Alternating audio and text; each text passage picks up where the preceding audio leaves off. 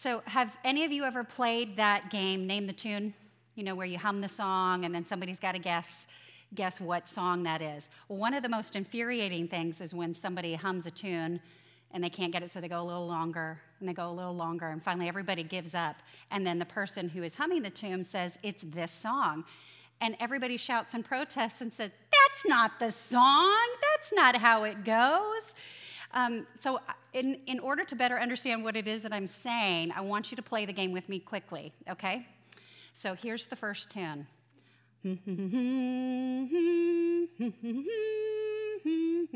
what is that? Star Wars, right? Pretty close. I'm not humming it perfectly, but you got it.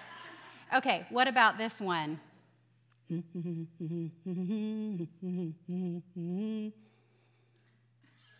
nope, it's the theme song to Rocky, the movie Rocky, which most of you wouldn't even know. So, what's the difference between those two? What would we say the difference is between those two tunes is familiarity, right? Many of us are very familiar with Star Wars, but many of us have never even heard or seen Rocky, any part. Uh, there are 18 parts that they have. And it's good, by the way. Grew up on that one. So, anyway, the more familiar we are with a tune, the, the more we will be um, able to recognize it at any point in time. And that's what we're here to learn about today. So, you know, the COVID season has taught us all kinds of things. I know all of us could attest to the things that God has taught us. One of the things that Brad and I learned is how much we love and miss live music. Do any of you miss that live music? I mean, it's one of the things that is so hard, and I cannot wait for it to come back. Every Christmas when we lived in DC, Brad and I would go to the Kennedy Center in order to listen to um, the uh, the National Symphony Orchestra play Handel's Messiah. We went every single year. And the main reason we went was not just to see the Kennedy Center, although it's beautiful, and not just to hear the symphony, although it's beautiful, or to listen to the wonderful choir that they'd have. The main reason we would go is in order to ingest that beauty and genius of that whole work in its entirety. So if you're not familiar with it, I know that you've heard this song, Hallelujah, Hallelujah, Hallelujah. Now, again, recognizing familiarity, that's from Handel's Messiah. It's one of the most in- inspiring pieces I think we've ever heard. Um, some of you may not be familiar with that one um, in the way that the instruments play on top of each other and layer upon layer of sound, but you might be more familiar with something like Andrew Peterson's Behold the Lamb. That one seems to be one that a lot of, of individuals know now. Um, you think about that final song that's played, it's called The Theme of My Song. I don't know if you remember it, but during the song, five individual pieces are played at the same time. And they all layer on each other to make this beautifully mesmerizing crescendo of sound, highlighting the truth of the gospel message that he sings about throughout the entire piece. Now, back in October, Jennifer Gidden taught us, this is pre COVID days, y'all, pre mask and all that good stuff. She taught us in our Women's Institute um, on biblical theology. And she used that illustration of the symphony of Peter and the Wolf. Do some of you remember that when she was telling us all the sounds that were played, all the different instruments, um, their different personalities, telling the storyline of the Bible, all under the direction of one conductor doing all of that. If you weren't able to make it to that institute, I'd really encourage you to, to go back and have a listen. It will help you better understand some of what we're talking about today as well. All three of those illustrations that I give you just now all relate to what we're going to talk about this morning finding the melodic line in our biblical text. As women of the word, we must first understand the baseline melody when we study God's word. So, what exactly is the melodic line? So, I've given you a few illustrations so far, but let's get working on a definition going from here. Now, from a musical standpoint, a melodic line is the musical basis upon which a composition is built, a whole piece. It's the first main melody that you hear in a song. Sometimes there's an introduction before it, but it's that consistent, recognizable melody or characteristic, characteristic rhythmic pattern. Get, get that out. It's the basis for the whole composition. So, the principle we have today just as every song has a unique melody, so every book of the Bible has a unique theme. That's what I want you to walk away with from this first part of our class this morning, okay? And what does that mean? Well, with we give the definition of a melodic line, we would say it is the coherent, sustained message of the book. It's the theme that makes sense of a book. So, like a unique melody to a song, it unites the whole book. Every passage that you study is going to be related to that melodic line in some way. It's as if every book of the Bible has a theme song, and every section that you study within that book should relate to that theme. The key is that we must listen long enough and listen well enough in order to hear the melody. Just like our example earlier in humming the tune, the more familiar you are with it, the more recognizable the tune is, right? I want you to think back to our comparison. When you, you do that Star Wars theme versus a Rocky Balboa, you're like, what is that? You know, you're not familiar with it. Okay, so let's think about some benefits to doing this. Why bother doing this? Can't you just pick up and open up your Bible and do this? And why are we talking about melodic line at the very end of how to study your Bible? I actually had a friend ask me that yesterday. And one of the things I'll say is you have to be able to be familiar with the text in order to pull out the melodic line. So it's not something that you start with, it's something that comes as you continue to study your text. So the more you spend time in that book, the more that you'll be able to recognize what the author is trying to get across as his main theme. Okay, doing the work of finding the melodic line is going to benefit you immensely. It's worth the extra effort you've taken to come this morning because you're going to grow in your ability to better know and to teach the Bible in whatever sphere God has you, whether it's the nursery, whether it's at your home, whether it's in Sunday school, I hope we get some more classes going again soon with COVID, whether it's a Bible study that's you're teaching, whether you're teaching for a women's institute, whether you're homeschooling, I could go on and on within your workplace Bible studies. Your own personal devotions, we as women of the word will handle the specific text better as we're studying it and more accurately if we're able to find that melodic line of the text. Each book of the Bible has a main message, or what we call the big idea. You've heard that whole thing of a big idea that fits the main message of the whole Bible. So I want you to think about it almost as layers. You've got the melodic line of the book, but you think about your biblical theology, that's the main theme of the whole Bible, the redemptive storyline of history, and each book has its own theme that bumps underneath that. And then your own text should support that same melody line of the book which supports the melody line of the whole Bible in its entirety. Does that make sense? Any questions on that? Okay. So, additionally, it's going to help support other parts of your Bible study in a number of ways. Thinking back to what we have studied here as a group, you know, Amy Gaddy taught us how to stay on the line. So, knowing the melodic line helps us to know what line we're supposed to stay on, right? Um, how about the fact that we talked about structure context or theological reflections. That was Casey, Emily, and Carolyn all taught us those things. That's where we learned that context is king, right? We understand that. That's, a, that's really important. But how do we know what the context is if we're not understanding the melodic line or the theme of that book? It provides checks and balances for our emphasis to make sure that we don't go off on our biases, what we learned last time from Erica Dennett. It helps us understand specific passages better and how it relates to the overall theme of the book. And that's that biblical theology we learned about from Jennifer Gidden. Lastly, and this is where it gets really important, it helps us and our audience recall the point of the book, even if we forget specific passages.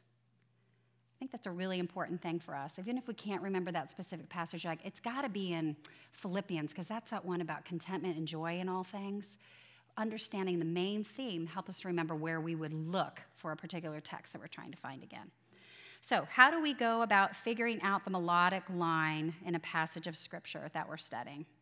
All right, let's talk about some strategies. And at this point, I want you to be able to shout out from out in the audience um, things that you would think of. If you're going to look for a melodic line, what is the first thing you think we should do? Read the whole thing. Yep, Okay. Hang on. It just went off. Here we go. Read the whole thing. Great. What else? What should we do very first thing? Pray. Pray. You know, that's not a throwaway word, that's a very serious thing. We need to make sure we stop and recognize that we are finite creatures trying to understand an infinite God. And we need the power of the Spirit to be able to illuminate our minds in that. We need that prayer time every time we come to it. What else?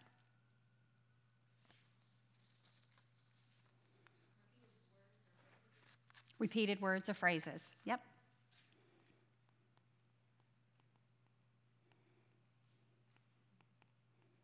Some of you who are more familiar with the concept of melodic line, feel free to shout out because I know that this might be new for a lot of you.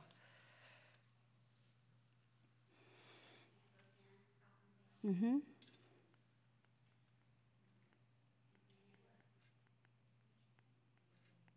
Thinking back to reading the whole thing, what else could we say about reading the whole thing?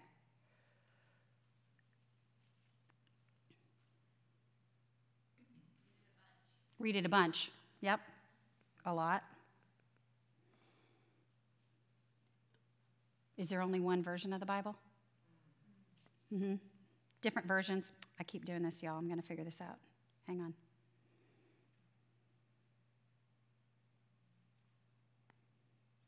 There we go.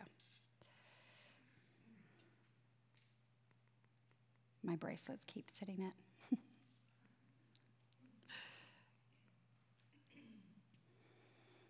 Do any of you have that little um, thing on your phone where you can listen to it being read?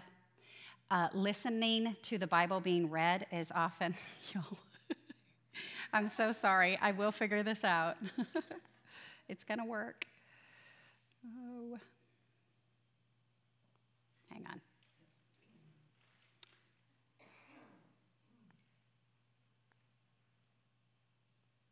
Nope. We're getting there. Okay, I'm going to go over here and write on the side. Read. Yeah.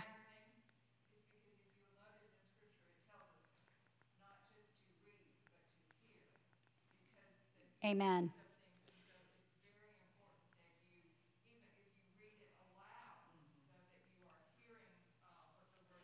Yep.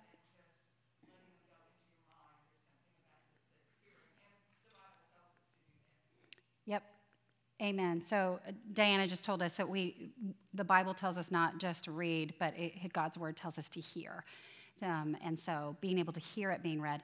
The other thing that happens when we listen to it being read is it's a different intonation that we read to ourselves. Different things will come out, and you'll hear the word and the way that reader will emphasize the word. You're like, oh, I didn't realize that he said abide 16 times in chapter 2. And we'll see that in a little bit from here. Like, whoa, that's a lot there, I should probably pay attention to what's being said there and why, why that word. Um, what were the other ones? How about structure? The way a text is broken down in the flow of the argument, right?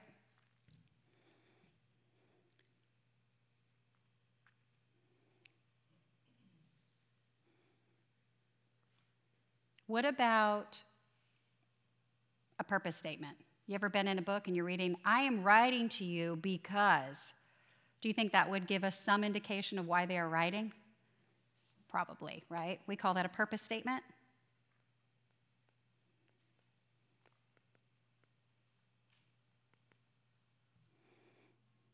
We had repetition, was that other one? I didn't put it back up there when I deleted everything. Something else to consider is tone, right? How the, what the writer is emphasizing and how they're speaking. We're going to pull out some of these in examples here in a minute, but tone's another one. The change of topics.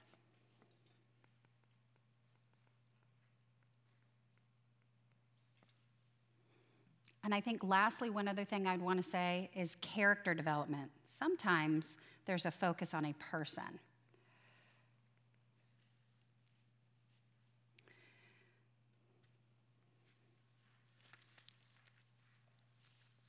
Can you think of anything else? There's one more I'm looking for.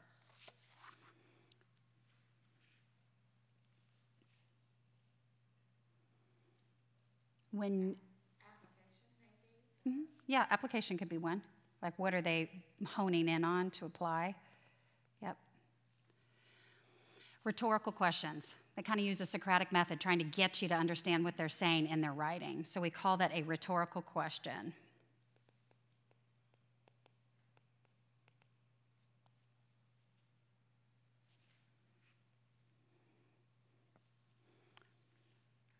Y'all get that? Okay, I'm going to move us on.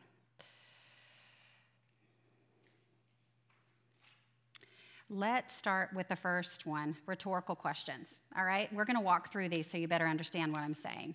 So I just wanted to list them off so you had some idea of where I'm going to go with this, and then I'm going to give you some examples.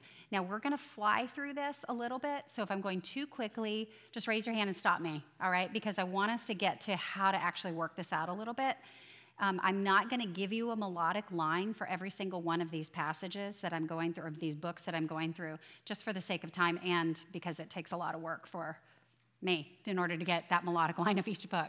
But we're going to get one at the very end, and then we're going to work through First John together. That's kind of our goal this morning, to be able to get you through that. Okay, so beginning with rhetorical questions.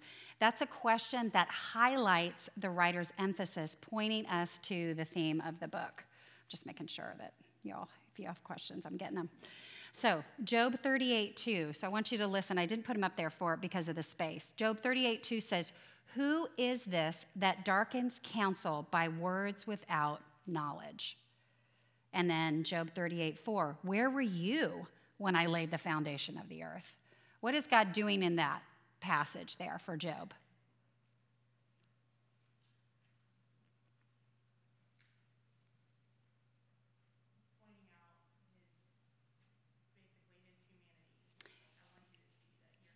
He's pointing out that he that God is God and Job is not, right?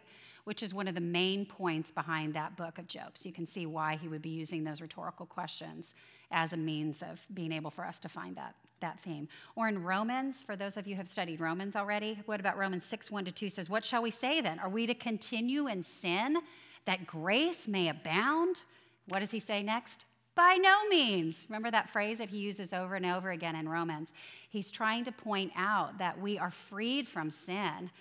But just because we are, we are freed from, from sin doesn't mean that we can keep on sinning and just think grace abounds all the more, I can just keep going, right?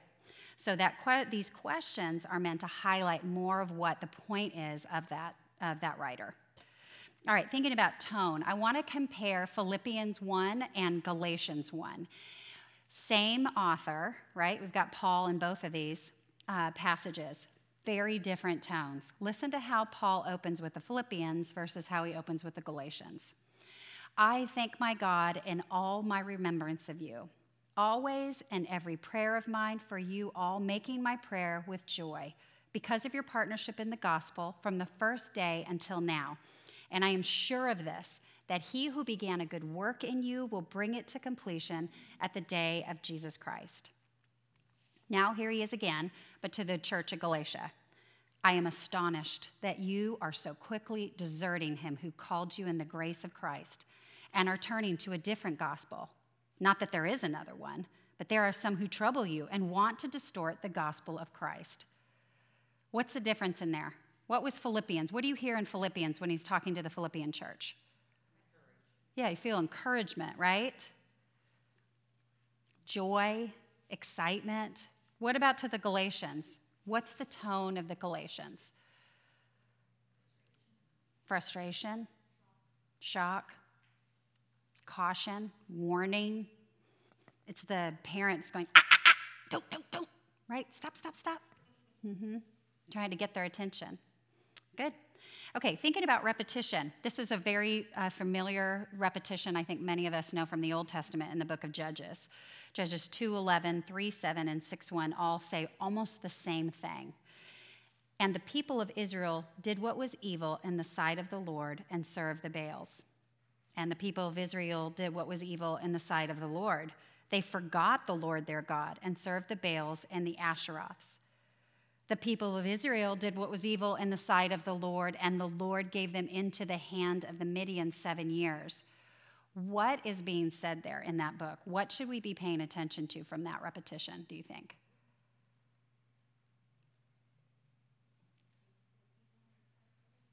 Sorry, Erica, a little louder. Mm-hmm. And that they're choosing to turn from God and turn to things of the world cause their destruction. The whole idea is if you're not towards the Lord and you're turning towards things of uh, things away from the Lord, destruction results, and that's what's happening there. All right, thinking about a purpose statement. This one is uh, familiar to a lot of us who study First Peter um, about a year and a half ago. 1 Peter 5:12 says, "I have written briefly to you, exhorting and declaring that this is the true grace of God. Stand firm in it." Or John 20, 30 said, Jesus did many other things. These are written so that you may believe. I think we can understand that when we have a purpose statement like that, that's going to help us unfold a melodic line more um, carefully because we can see he, they're basically stating why they have written the letter or the book that they've written. All right, thinking about structure. So we talked about outline. We're going to talk about John structure, uh, First John structure, in just a little bit. But we're going to look just for a moment at more of a Hebrew po- poetic style. You can see up on the slide. Um, I tried to make that X more apparent, how it comes in and it comes out. And the point of this poetic Hebrewic structure is to have the emphasis is in the middle of that text. So we think about Matthew 23 12 is a really helpful one for us to be able to see it's whoever exalts himself will be humbled, and whoever humbles himself will be exalted. So, this right here is the center point, and you recognize that it's humbled. The whole idea that Jesus is putting out here in this section is humility. He is pushing humility in this whole passage. If you blow out from Matthew 23 and understand what's happening, he is talking about servant heartedness in ministry and having to be humble. And he's telling the disciples that. Um, the next uh, structure that you'll see is comes from a really, I think, familiar passage for a lot of us in Joshua 1. Um, right at the beginning, we have, I will be with you. And at the end, the Lord your God is with you. And then in B, we can say, be strong and courageous. Be strong and courageous. You see how these are matching up? And then we have um, be careful to do all that I have taught you. Be careful to do all the law of Moses. But where is the highlight? Right here in the middle, right? What is the most important thing that's getting across here? What is he trying to emphasize? And is it that we are supposed to be strong and courageous?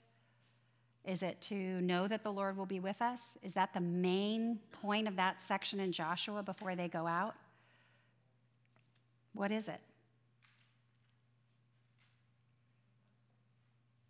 That God's law is supposed to be their focus. They are to be meditating on that. And that the outflow of that is that they will be strong and courageous, that God will be with them at all times. So we want to make sure that we don't focus when we if we are to teach on this passage, we are not focusing here or here or here. Those are all good things, but our focus, our main theme needs to be in this area right in here when we see a structure like that. That structure lends us to understand the main theme and the point that we need to drive home. Oftentimes, we get stuck on the peripheral things. Those are important, those are also part of it. But the main point that's being said there is given to us by the structure. The structure shows us the emphasis that we should be having in our study and what we drive home to the people that we're teaching or ourselves if we're just teaching ourselves. Okay. Thinking about top and tail, or um, uh, were, how many of you were there last Sunday night for our evening service? One of you there? Sean taught us. Do you remember what he called that this? Does anybody remember? He gave us a fancy word. Inclusio. Do you remember? he said the, end, the beginning and the end of a passage helps us understand. So we call it top and tail or bookends. You can call it whatever you want. The idea is that you have a beginning and an end, and those bookends help highlight what's going to happen in between. So that's another thing that we can use in order to find the melodic line. Um, in the book of Genesis, one of the main things we have is calling and blessing. It's a blessing of God's chosen people. Now, Genesis was really bro- was broken into two different books. So we had Genesis 1 through 12 and then 13 through 50. And um, I'm going to read through these passages here. And what I want you to think about are that that's why I have it up there callings and blessings, and how the book, be, part one of the book starts and finishes, and the way part two starts and finishes. Um, Genesis 1 27 and 28 says, So God created man in his own image. In the image of God, he created him, male and female, he created them. And God blessed them. And God said to them, Be fruitful and multiply and fill the earth and subdue it and have dominion over the fish of the sea and over the birds of the air and over every living thing that moves on the earth. Now, at the end of that book, there's that is the Tower of Babel and its curse. And then the next book opens in chapter 12 with this. Now the Lord God said to Abram, Go from your country and your kindred and your father's house to the land that I will show you. And I will make you a great nation, and I will bless you, and I will make your name great, so that you will be a blessing. I will bless those who bless you, and him who dishonors you I will curse. And in you all the families of the earth will be blessed. And then we go to the very end of the book. In Genesis 49, it says, All these are the 12 tribes of Israel. This is what their father said to them as he blessed them, blessing each with the blessing suitable to him. Do you think blessing is something important for us to pay attention to? Genesis 50, 24 said, Joseph said to his brothers, I'm about to die, but God will visit you and bring you up out of the land to the land he swore to Abram, to Isaac, and to Jacob. See, the theme running through Genesis can be found in these bookends right here. Okay, last one. We're going to work through a, just a little bit of using thinking about character development, one of those other ideas we talked about, with top and tail, the beginning and the bookends. And we're going to think about um, this through the book of Mark. Brad's been teaching through the book of Mark for a while now. We should be somewhat familiar. He's given us these summary sentences with every um, sermon that he preaches. And all those summary sentences that you get week after week should fall under the melodic line. And what I'm going to do is give you Brad's melodic line for the book of Mark to help you better understand how he goes about pulling that, um, the, each individual sermon that he does. So Mark 1:11 says, "A voice came from heaven, you are my beloved son, with you I am well pleased." Mark 9, 7, and a cloud overshadowed them, and a voice came out of the cloud This is my beloved Son, listen to him. The character of Jesus, the Son of God. Mark 10, 45, for even the Son of Man came not to be served, but to serve and to give his life as a ransom for many. Mark 15, 39, and when the centurion who stood facing him saw that this, in this way he breathed his last, he said, Truly, this man was the Son of God, right? So, although you may have heard the word immediately is used a lot in the book of Mark, it's used multiple times. There's this sense of urgency. It is very important to pay attention to that word, but that's not necessarily the melodic line. That's part of the reason I chose to use Mark as an illustration. It is important, but it's not the most important. Something that should help inform each passage, but it's not the main thrust of the book. The thrust of the book of Mark is seen in the person of Jesus, that Jesus is the Christ, the Son of God. So, to put all that together, what we would say for the book of Mark would be something like this. So if you want to write this down, this might be helpful for you. A melodic line for the book of Mark Jesus is the Son of God who gave his life as a ransom for the people of God. That's the main thrust of Mark. Jesus is the Son of God who gave his life as a ransom for the people of God. So, looking back in those verses, if you write that down and you go back and look through those verses, I hope you're able to better understand how meditating, um, rereading, rereading, listening to the passage, those things will naturally come out. You'll see Son of God, Son of Man, Son of God, Son of Man, and this idea of sacrifice and service. But why for the people of God? That comes out over and over and over again in the passage. So, tomorrow morning when you're listening, think about that melodic line and think about the summary sentence you're going to get and see if those two things harmonize with one another. Because that summary sentence should harmonize with the melodic line of the book of Mark. That's what we're trying to study today and understand. All right, what I really want to do is get us together in a, um, small groups and I want to walk through how to find a melodic line using the book of First John. Now, I know some of you were probably able to read through it, listen to it, but I know many of you were not. You're just thankful to be here this morning. That's just fine. Um, either way, I want to give you a little bit of a background to First John because what's one of the most important things for finding a melodic line is familiarity, right? And if you have not read it much, it's going to be hard without a lot of background to be able to find that melodic line. So I'm going to kind of give you a, a, head start and push you forward, and we're going to do some um, almost like little stepping stones to hear the melodic line, if even faintly, so that we can come up with a rough draft. I know many of you will be starting studies in First John here in the spring, and so I'm hoping that this might help be um, a good springboard for you moving forward. So, though not specifically named, First John is believed to be written by the Apostle John, who was the beloved disciple of Jesus. It's the first of three letters. It's the longest of the three letters. It appears to have been written to some churches who have been experiencing some disunity and some dispute within them. Um, the disagreements that arose were when some members denied that Jesus was the Christ, the Son of God, and that his death, death was actually unnecessary to forgive sins. So, those who held those views actually broke away from the church and started their own church. Um, as we read in 1 John 2 9, we'll read that in a little bit, they began preaching the heresy and that confused many who were left in the original church. So, John is writing the brothers and sisters in the church um, and encouraging them to live right, rightly and to think rightly and to remind them of the truth that they already know. His writing structure, remember we talked about that chiastic structure. Sometimes it's an outline form. Those all are the ways that we can be informed in the theme. First John's tricky because it is cylindrical. It's almost funnel like. He's circular. He keeps coming back to themes and he winds and winds and winds and winds around. So it can be kind of a tricky passage to break down with the structure, but if you know ahead of time that he's going to say something, then he's going to come back to it again and say it in a different way, and then he's going to come back to it again and say it in a different way, you can pluck out those themes in what he's saying. Um, so, what I want you to do is grab one or two people near you, and what I'm going to do is put up some slides and show you things to look through passages to look at and what particular strategy I want you to use. Um, and then I want you to try and read those passages if you can quietly out loud together, because, like we talked about, hearing it helps us to hear. Uh, hearing it can help us pick out and draw out some of the things that we're looking for. We're going to do three of these, and then after we do that, we're going to attempt to come together to get a rough melodic line. This is like speed race doing this, okay? So don't get frustrated if you feel like you're getting lost in the wake. It's totally fine. I just want to give it's almost like dipping your toe in just to get started for the first time, all right? For some of you, it's just a little dance. That's all right. But hopefully, you can take this and re listen to it. And on the uh, resource list that you have, there's some other teachings on the same thing.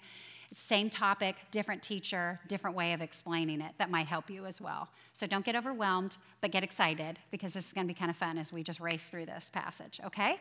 So we're going to gather back together as a group in a couple minutes. I'll give you probably three minutes for each one, three to five minutes. And let's see what we can gather as we look through this masterful book. So, first, I want you to look for repetition in 1 John 1 1 through 3.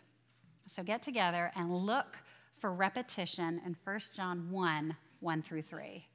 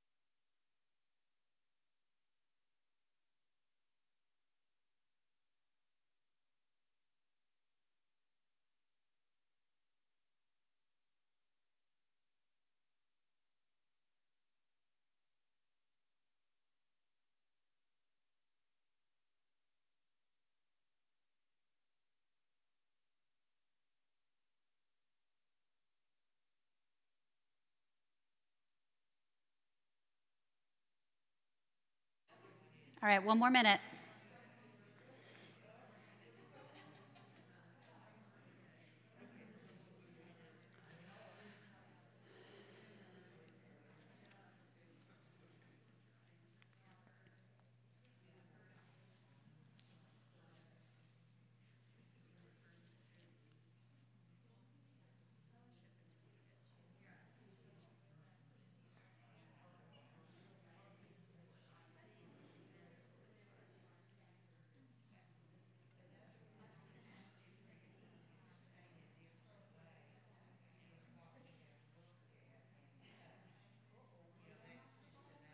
Just when you think you can't find anything else, something else jumps out, right? Every time. okay, let's go ahead and get started with this. I'd love for you to participate with me, okay? So go ahead and just shout it out from where you are. I'll repeat it for the people at home on Zoom. But what things did you see repeated in those three verses? Seen and heard. Seen and heard. Life. Life. Say, say again. Make manifest. Make manifest.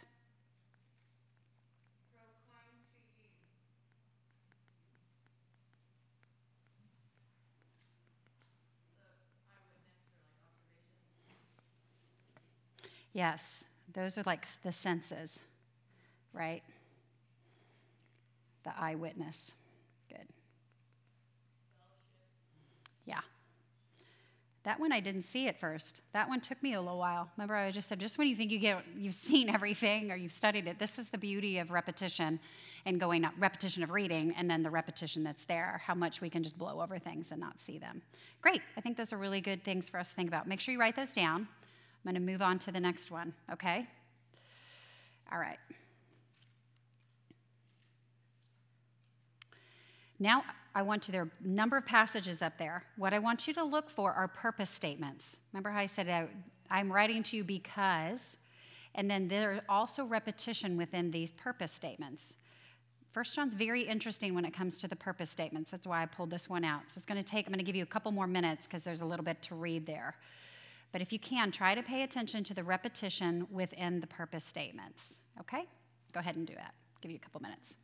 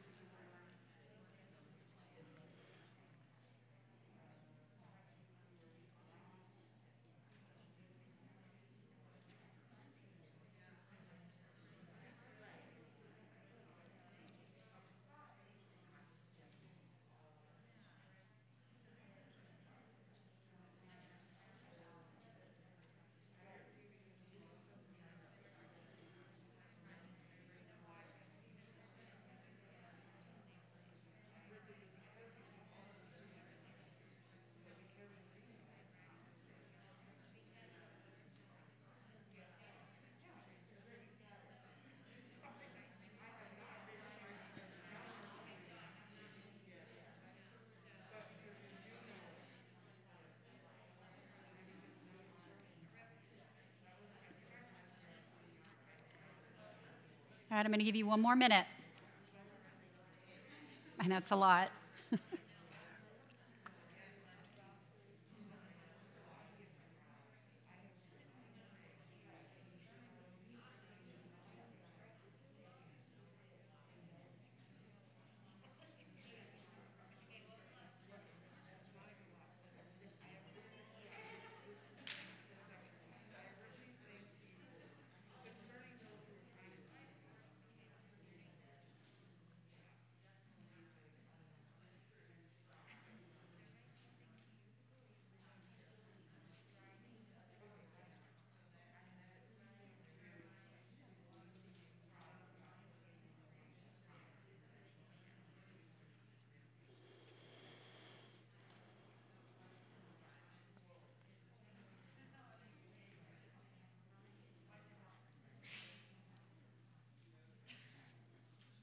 Okay. I know that's fast. There were a lot of passages there. but let's go ahead and just see what we can come up with with the few minutes that I gave you in your groups to come up with the, some of these purpose statements and some of the repetition that you saw. What are some things that were there?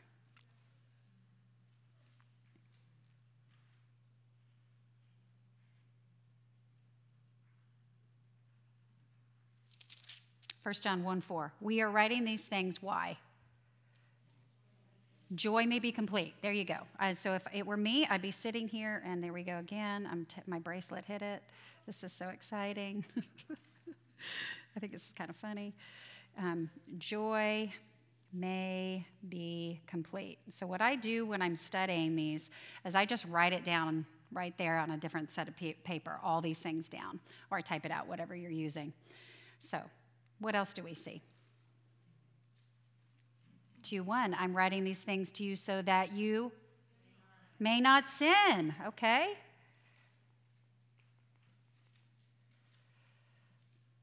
But if anyone does sins, what?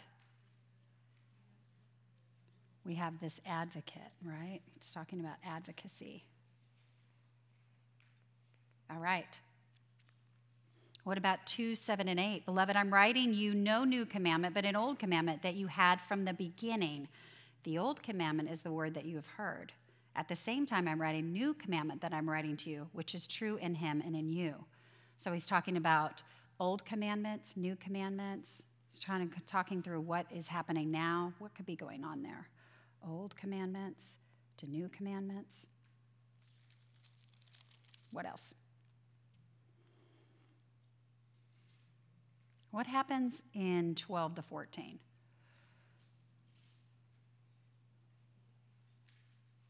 Do you notice a repetition in there? What word did you hear? See, no. You know is that phrase. And what did they know?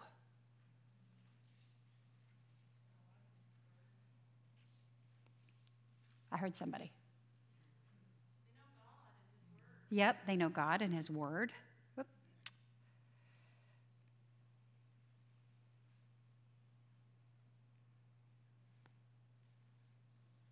I hope you wrote it down.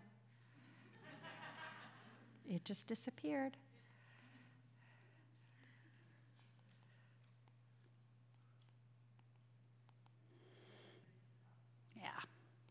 Truth of the gospel. Yeah. So, again, like I said, reading through the passage over and over and over and over again is what helps us to be better informed with the familiarity of the text. But given for the sake of time and not having had uh, that much time in First John, uh, what I will tell you is this is this verse you want to pay a lot of attention to because of what he says. I write to you not because you do not know the truth, but because you know it. And because no lie is of the truth. Do you remember the context? Context is what? King, right? So the context is there's this group of unbelievers who've left the church and now they're spouting heresy at a church down the street. And the people who are left in the church are like, do we have the truth? Who really knows the truth? What is truth? Sounds kind of familiar for us today in the world we live in. What is truth? Pulling the old Pilate phrase. but what's happening is John is at pains to say, You know the truth. You know the truth. You've seen it. You've sensed it. You've heard it. You, I was there. I am an apostle. I am telling you, firsthand eyewitness. I know the truth. Abide in the truth that you know. It is there. And so he says, You know it because there is no lie of the truth. So that's that emphasis that's right there. And then in 26, he says, I write these things about those who are trying to deceive you. So what is he saying there? How would you categorize that? Why he's writing? Yeah, yeah, don't be deceived. I can spell. It's a warning. Do you hear warning in that, don't you?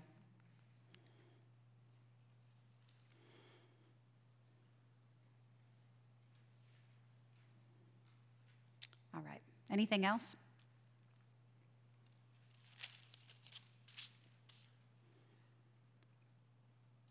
What about the very end? That that eh, that bookend that we would say. It's at the very end there at 513. What does he say?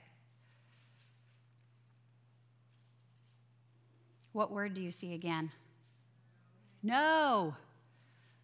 He's assuring them, right? You know this. You know, when you look at somebody, you're like, you know this. You know it's true. I don't have to convince you. You know that this is true. And what do they know here? Yes, eternal life, right? It's eternal life. I, I, write these things to you who believe in the name of the Son of God, that you may know that you have eternal life. So, there's this idea of eternal life and that they know it again. They know it. Good. Okay, last slide. I want you, I'm going to give you a really short time, very short time. 1 John 2, I want you to look for more repetition here. What do you see? We just talked about it, but there's another one I want to look through. You're going to have to breeze through that passage.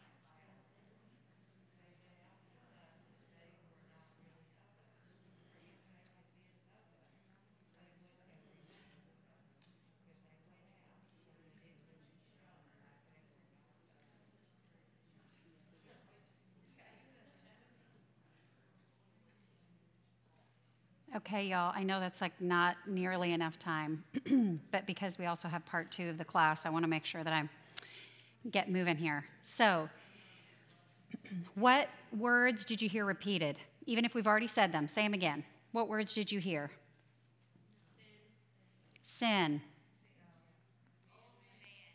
Old?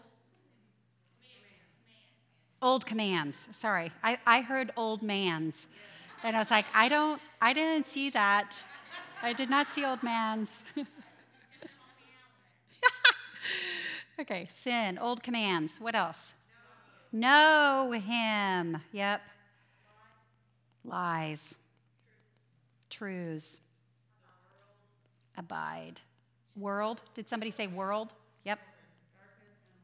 Darkness, light. The contrasting, huh? Light, walk. Okay, make sure you wrote some of those down for when we want to put it all together, okay? Those are going to be really important for you. I haven't figured out how to keep this slide up and then bring it back, so we'll work on that for next time. Um, all right. What do you think is when when he's doing this repetition of you know him and comparing and contrasting? When you are talking to somebody and you do that you knows, remember the darkness of where you've come from and where you're going. What is usually your goal behind that when you're talking to somebody? What are you trying to do for that other person if you're trying to remind them?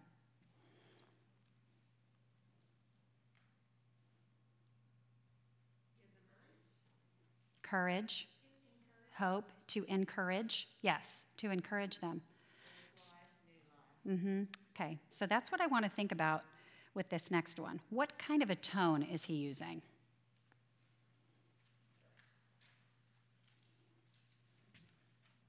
encouragement.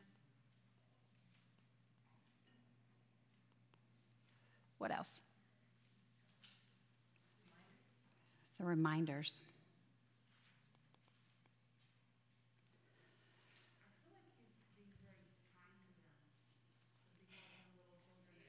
Bingo. It's affectionate, is what you're hearing there, right? Yeah.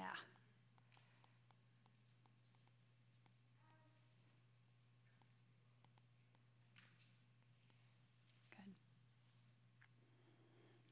So, taking all that together, I want you to use all of that and thinking how we got the melodic line of Mark. Do you remember what we talked about with Mark? I want you to work in your group for about three minutes to try to come up as best you can. I know it's really hard because we've not had a lot of time in First John, and come up with a rough draft of a melodic line.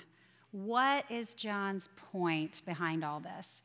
One of the words that we didn't um, come up with, but I want you to think about assurance. He's assuring them of the truth that they know. And he's doing it gently, tenderly, and reminding them these people that were left are beleaguered, frustrated, confused. And John is coming alongside like a parent. So when you remind somebody of something they know, when somebody is out of control, and you're trying to encourage them, you reassure them, right? This is this book is a tender, loving letter to beleaguered, worn out, confused individuals to be reminded of the truth that God loved them, that He came for them, that He died for them, and that they have eternal life because of that Jesus that they know. So, thinking through that, work together for like three minutes, and we're going to try and put one together, okay?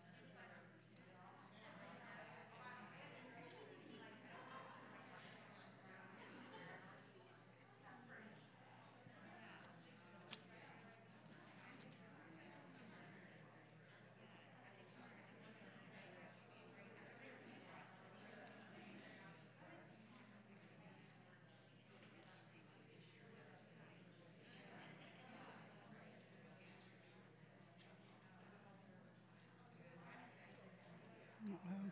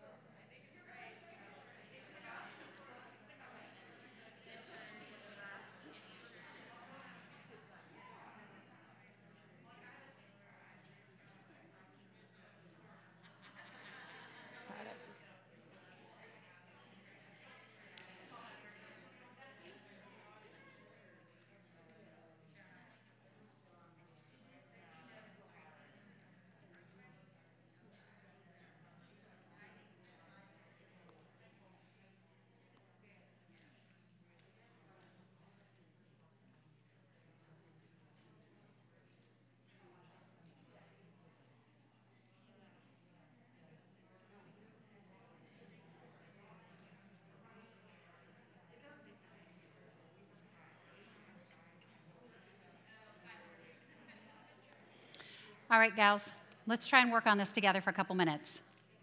Who is brave and wants to give us their rough draft melodic line? No, Melissa, don't sh- shake your head. Because she's like, no, I do not want to do it. we are all students.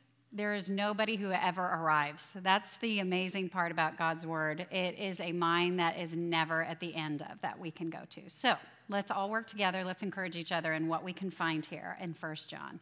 What are some things that you found together?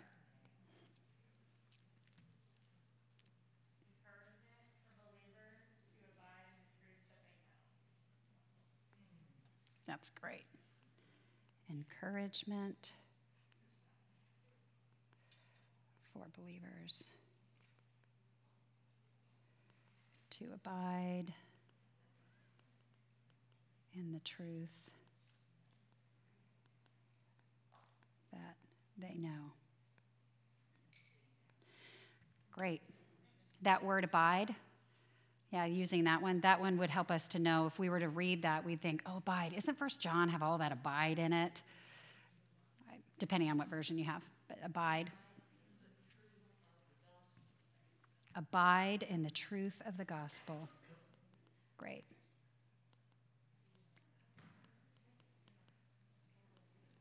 So good. So if we heard this tune, I'm sorry, y'all, the internet keeps going out, so we're just going to keep trying to go back up. Hopefully, you wrote those down before they went away. um, what we want with these melodic lines is when we read them, we're like, oh, yes, that sounds like that book. Oh, yes, that sounds like that book. That's what we're trying to do when we um, do, the, do this hard work of getting through this. So, yeah, go, Haley. Great.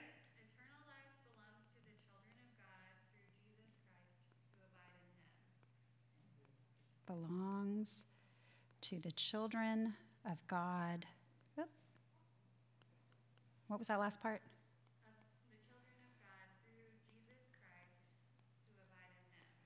Jesus Christ who abide in him. Good. Anyone at home? Zoomers at home?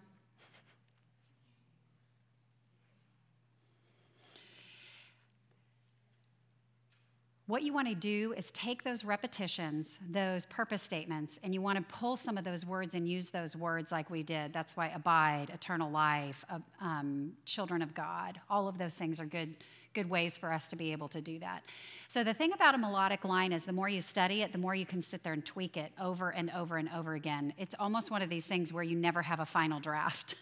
You're always changing it a little bit, moving it around, because every time you spend time in God's Word, something new comes out for us to be able to see.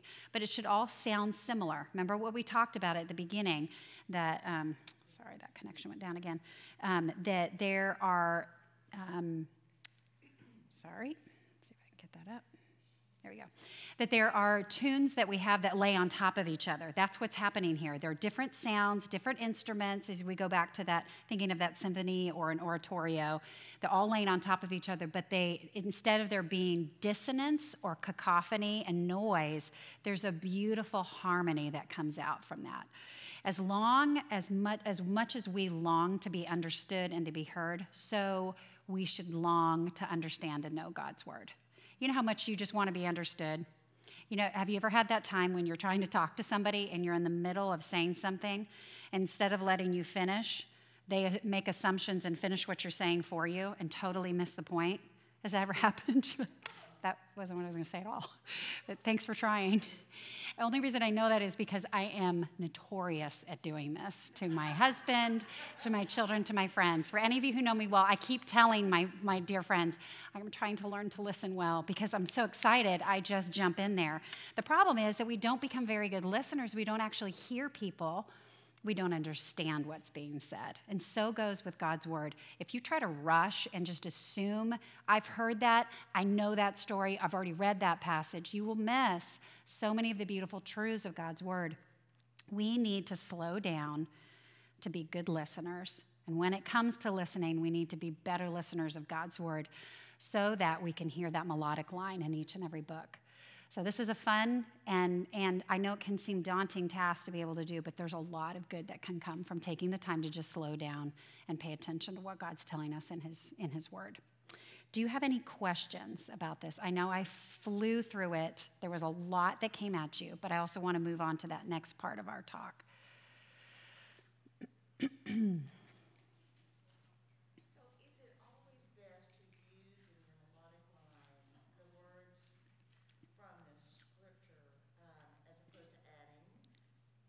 Great question. Yeah. Yeah. The love? Beloved. It is in a different version. This is why we say read different versions. Mm-hmm. Yeah, beloved. He calls them beloved. Yep. And so this is where the, we're looking at the different versions. But Lynn's question was it, do you always have to use the words that are in the passage in order to get your melodic line? I think a good melodic line sounds like the book.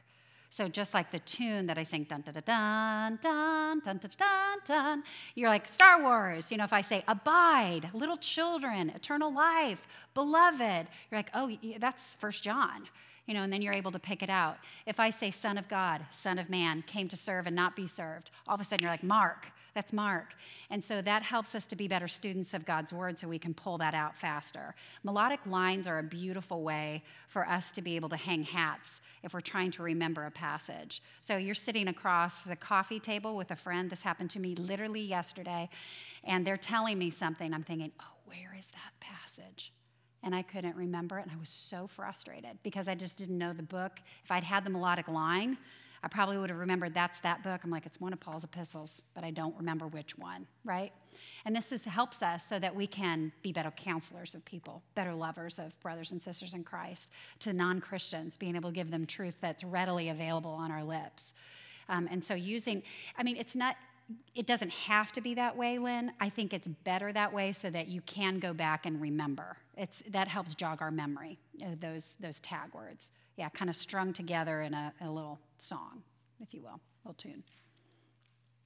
Anybody else? Yeah, Melissa.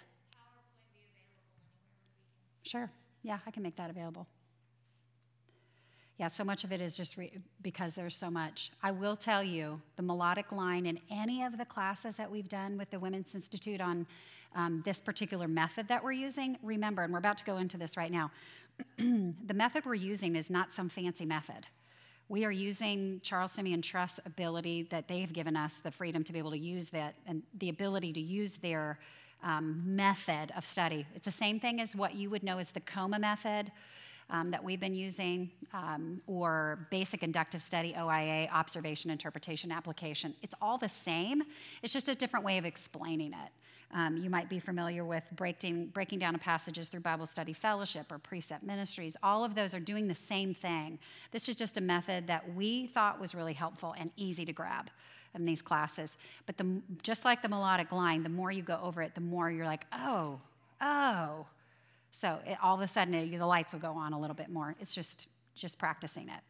Um, but I really do pray that you're able to use First John moving forward um, as we uh, go into the studies. Okay, so, putting it all together, I'm going to speed through.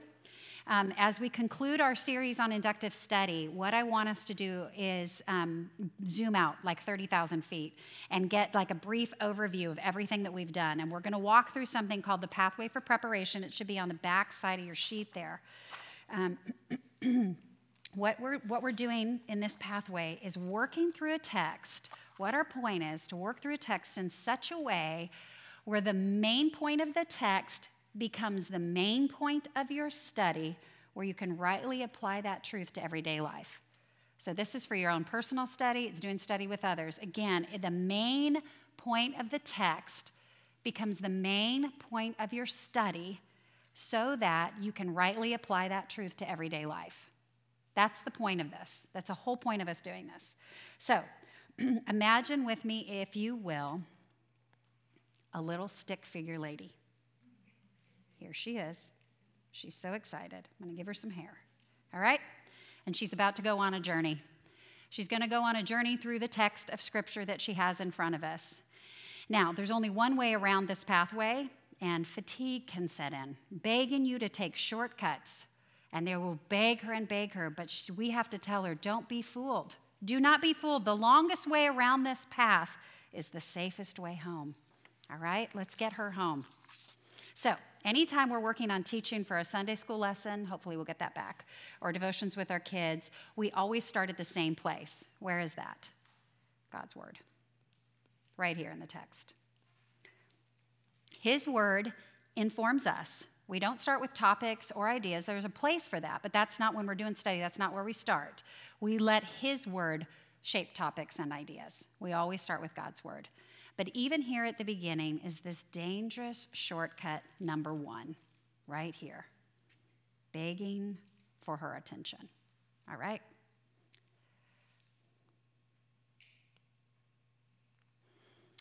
This is when we take the text and we push it right to the application. If you look at your little grid there, you'll see that little road across. It goes right from the text to applying it. You think, I've got two minutes to read my Bible, I'm going to read this, and I'm just going to take my little nugget of truth for the day and move on with it. The problem with that is misinterpretation, misapplication. We call it blind contextualization, to use a big, you know, million dollar word. But the idea is that you don't really understand what's being said there and you're misapplying the truth of God's word to your life. It's like this How many of you have heard about David and Goliath, the story of David and Goliath? And then the application is who are the Goliaths in your life that you need to slay? That is not the point of that text. By the way, you are not David. That's the other thing. We get so excited to uh, look for gospel connections in our text, and we overread the passage and the origin, miss the original meaning to the original audience completely when we do this. So, the second thing that can happen so, this is the dangerous path one. We say, don't go this way. This is not the way to go, okay?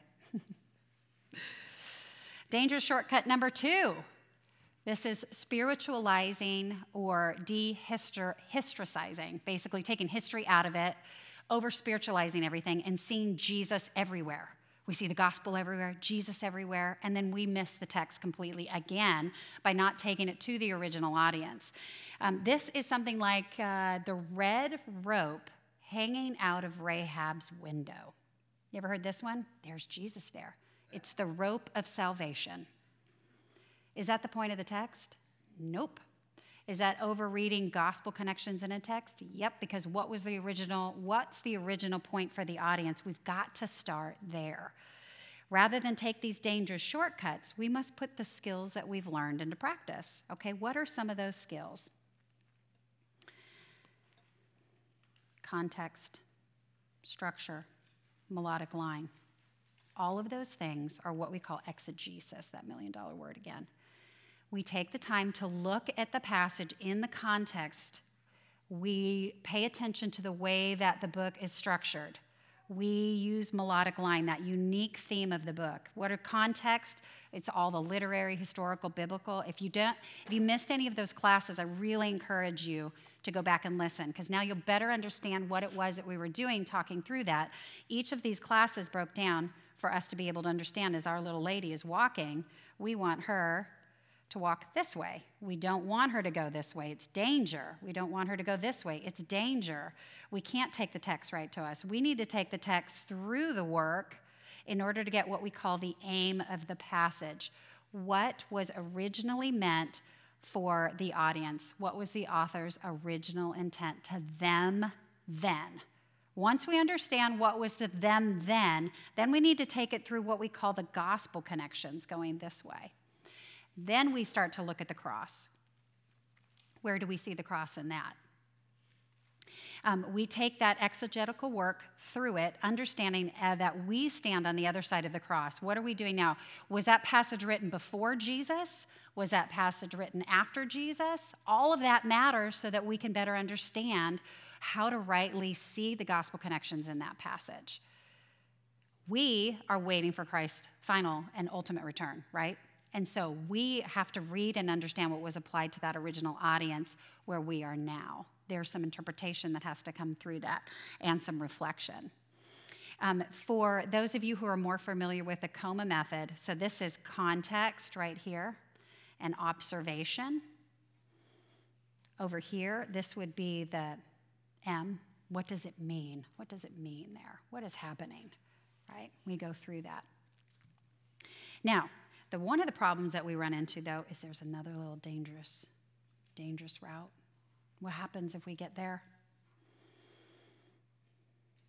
Hang on. Taking the original meaning of the text and forgetting to put it through the cross, all you're going to end up with is moralism, legalism, gracelessness. It's going to be a works based application that you will come to if you forget to take it through the cross. You over intellectualize, you lose everything.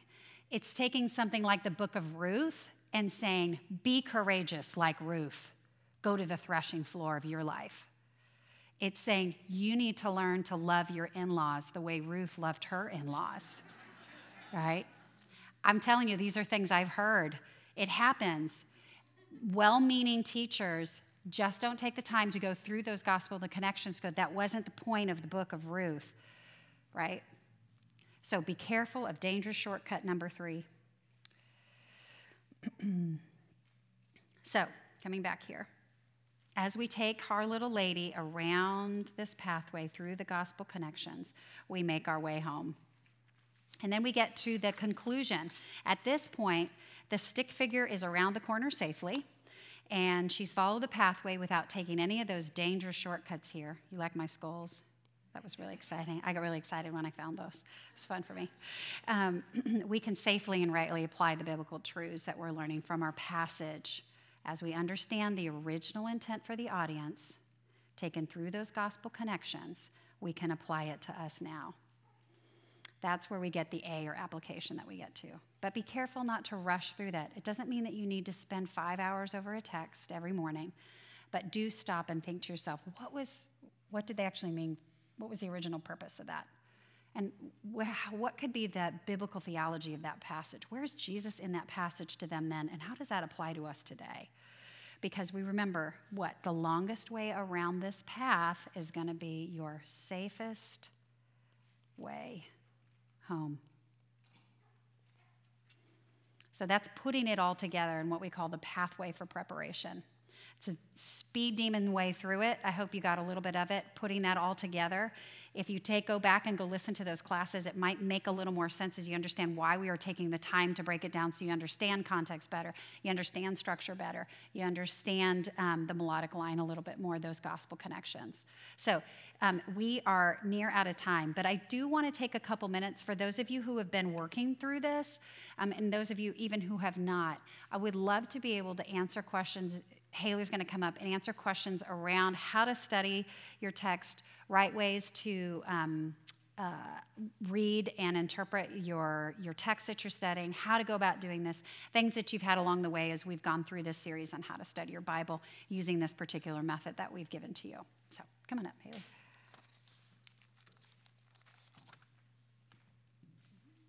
Now.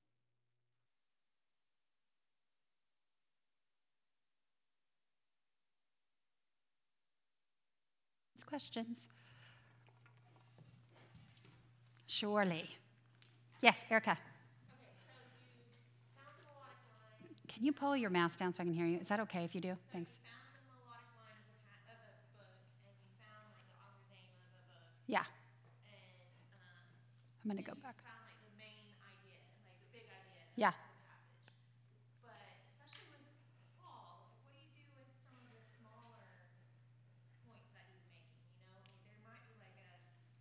Mm-hmm. Yeah. Yeah. Yeah, no, it's a great question. So, what do you do with somebody like Paul? We've got a lot of subpoints behind that main point. I think, again, that's why I was at pains to give you so many examples at the beginning today of melodic line.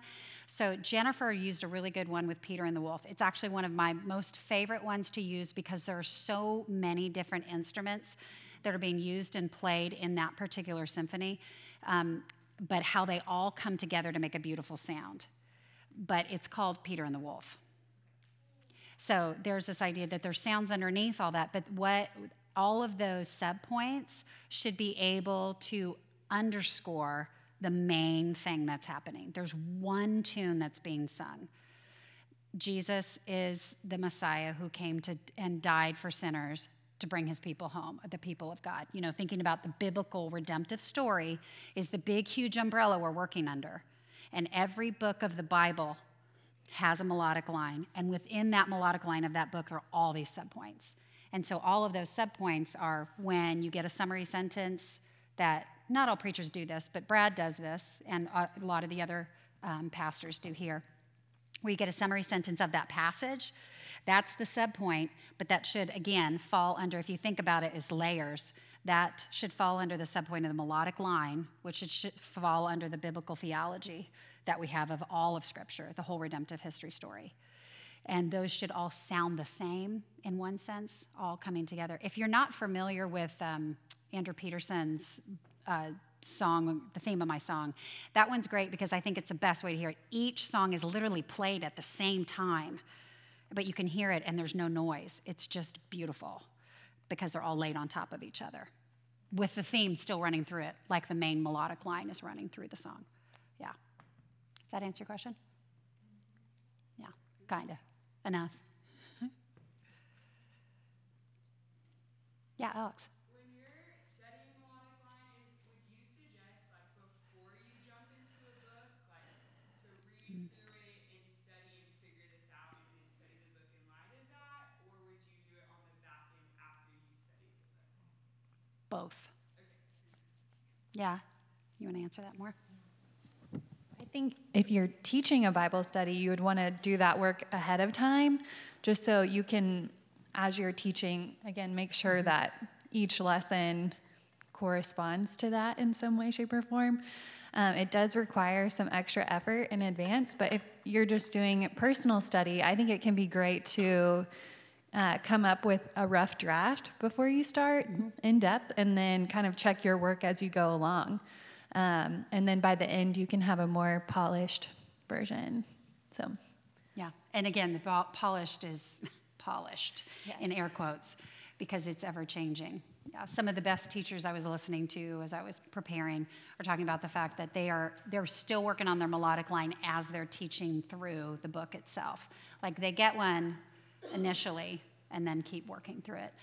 And I mean, this is, it, it doesn't have to be as complicated as it can seem as I'm talking. It's just, the, what's the basic thrust of John? When you read through it, what do you hear?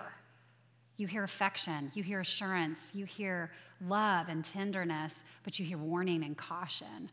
You're like, okay, that's, that's a theme.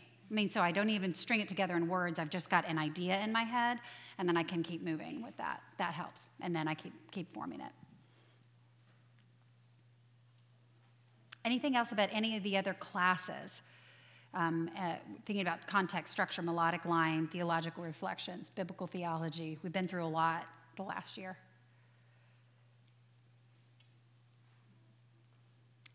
Anybody online asking questions? Joy, new. Like, neat. Okay, great.